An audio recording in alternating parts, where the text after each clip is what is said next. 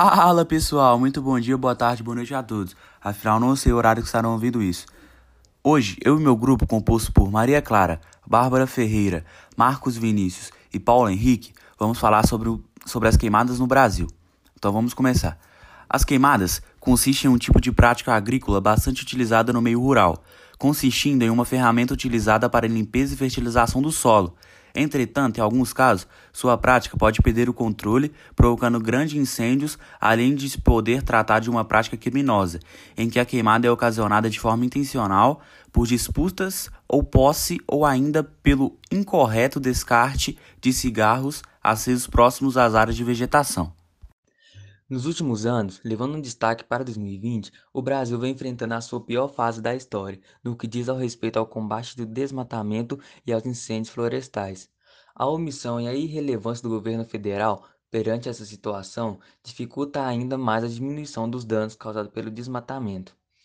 O Cerrado é o segundo bioma que mais sofre em escala nacional com essas queimadas, levando cerca de 28,3% dos focos identificados no Brasil, perdendo apenas para a Amazônia, que leva 48,7%.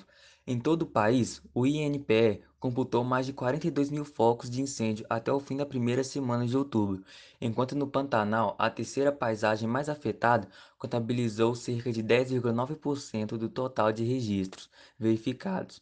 Isso soma cerca de 16 mil focos desde o início do ano.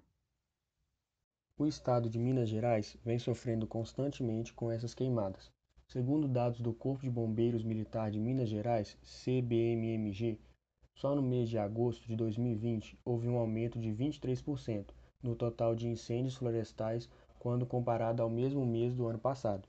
Salto de 3.177 para 3.890 de janeiro a agosto, o crescimento foi de 1%. Em apenas quatro dias de setembro, de 11 a 14, os bombeiros atenderam a 356 ocorrências de incêndio em vegetações somente na região metropolitana de Belo Horizonte. Esse número representa 69% do total acumulado de agosto na localidade. No dia 28 de setembro de 2020, a cidade de Belo Horizonte amanheceu sob uma fumaça acinzentada, decorrente dos incêndios florestais que estavam ocorrendo na região metropolitana. A Serra da Moeda, que sofre com um dos piores incêndios de toda a história, já perdeu mais de 4.200 hectares de área. Nesse mesmo dia, o Corpo de Bombeiros atendeu a 91 chamados para combater focos de incêndios em florestas em BH e região metropolitana. Deste modo, a melhor forma de evitar que essas queimadas ocorram é por meio da conscientização da população e a adoção efetiva de medidas coercitivas para aqueles que não cumprirem as leis ambientais, além de um maior incentivo do governo federal para auxiliar na redução dessas queimadas, por meio de propagandas que conscientizem conscientizem a população de seus riscos e danos causados por elas. Obrigada por ter acompanhado o nosso podcast até o final. Fizemos ele com muito carinho e gostamos muito de falar sobre esse assunto tão importante e tão recorrente atualmente.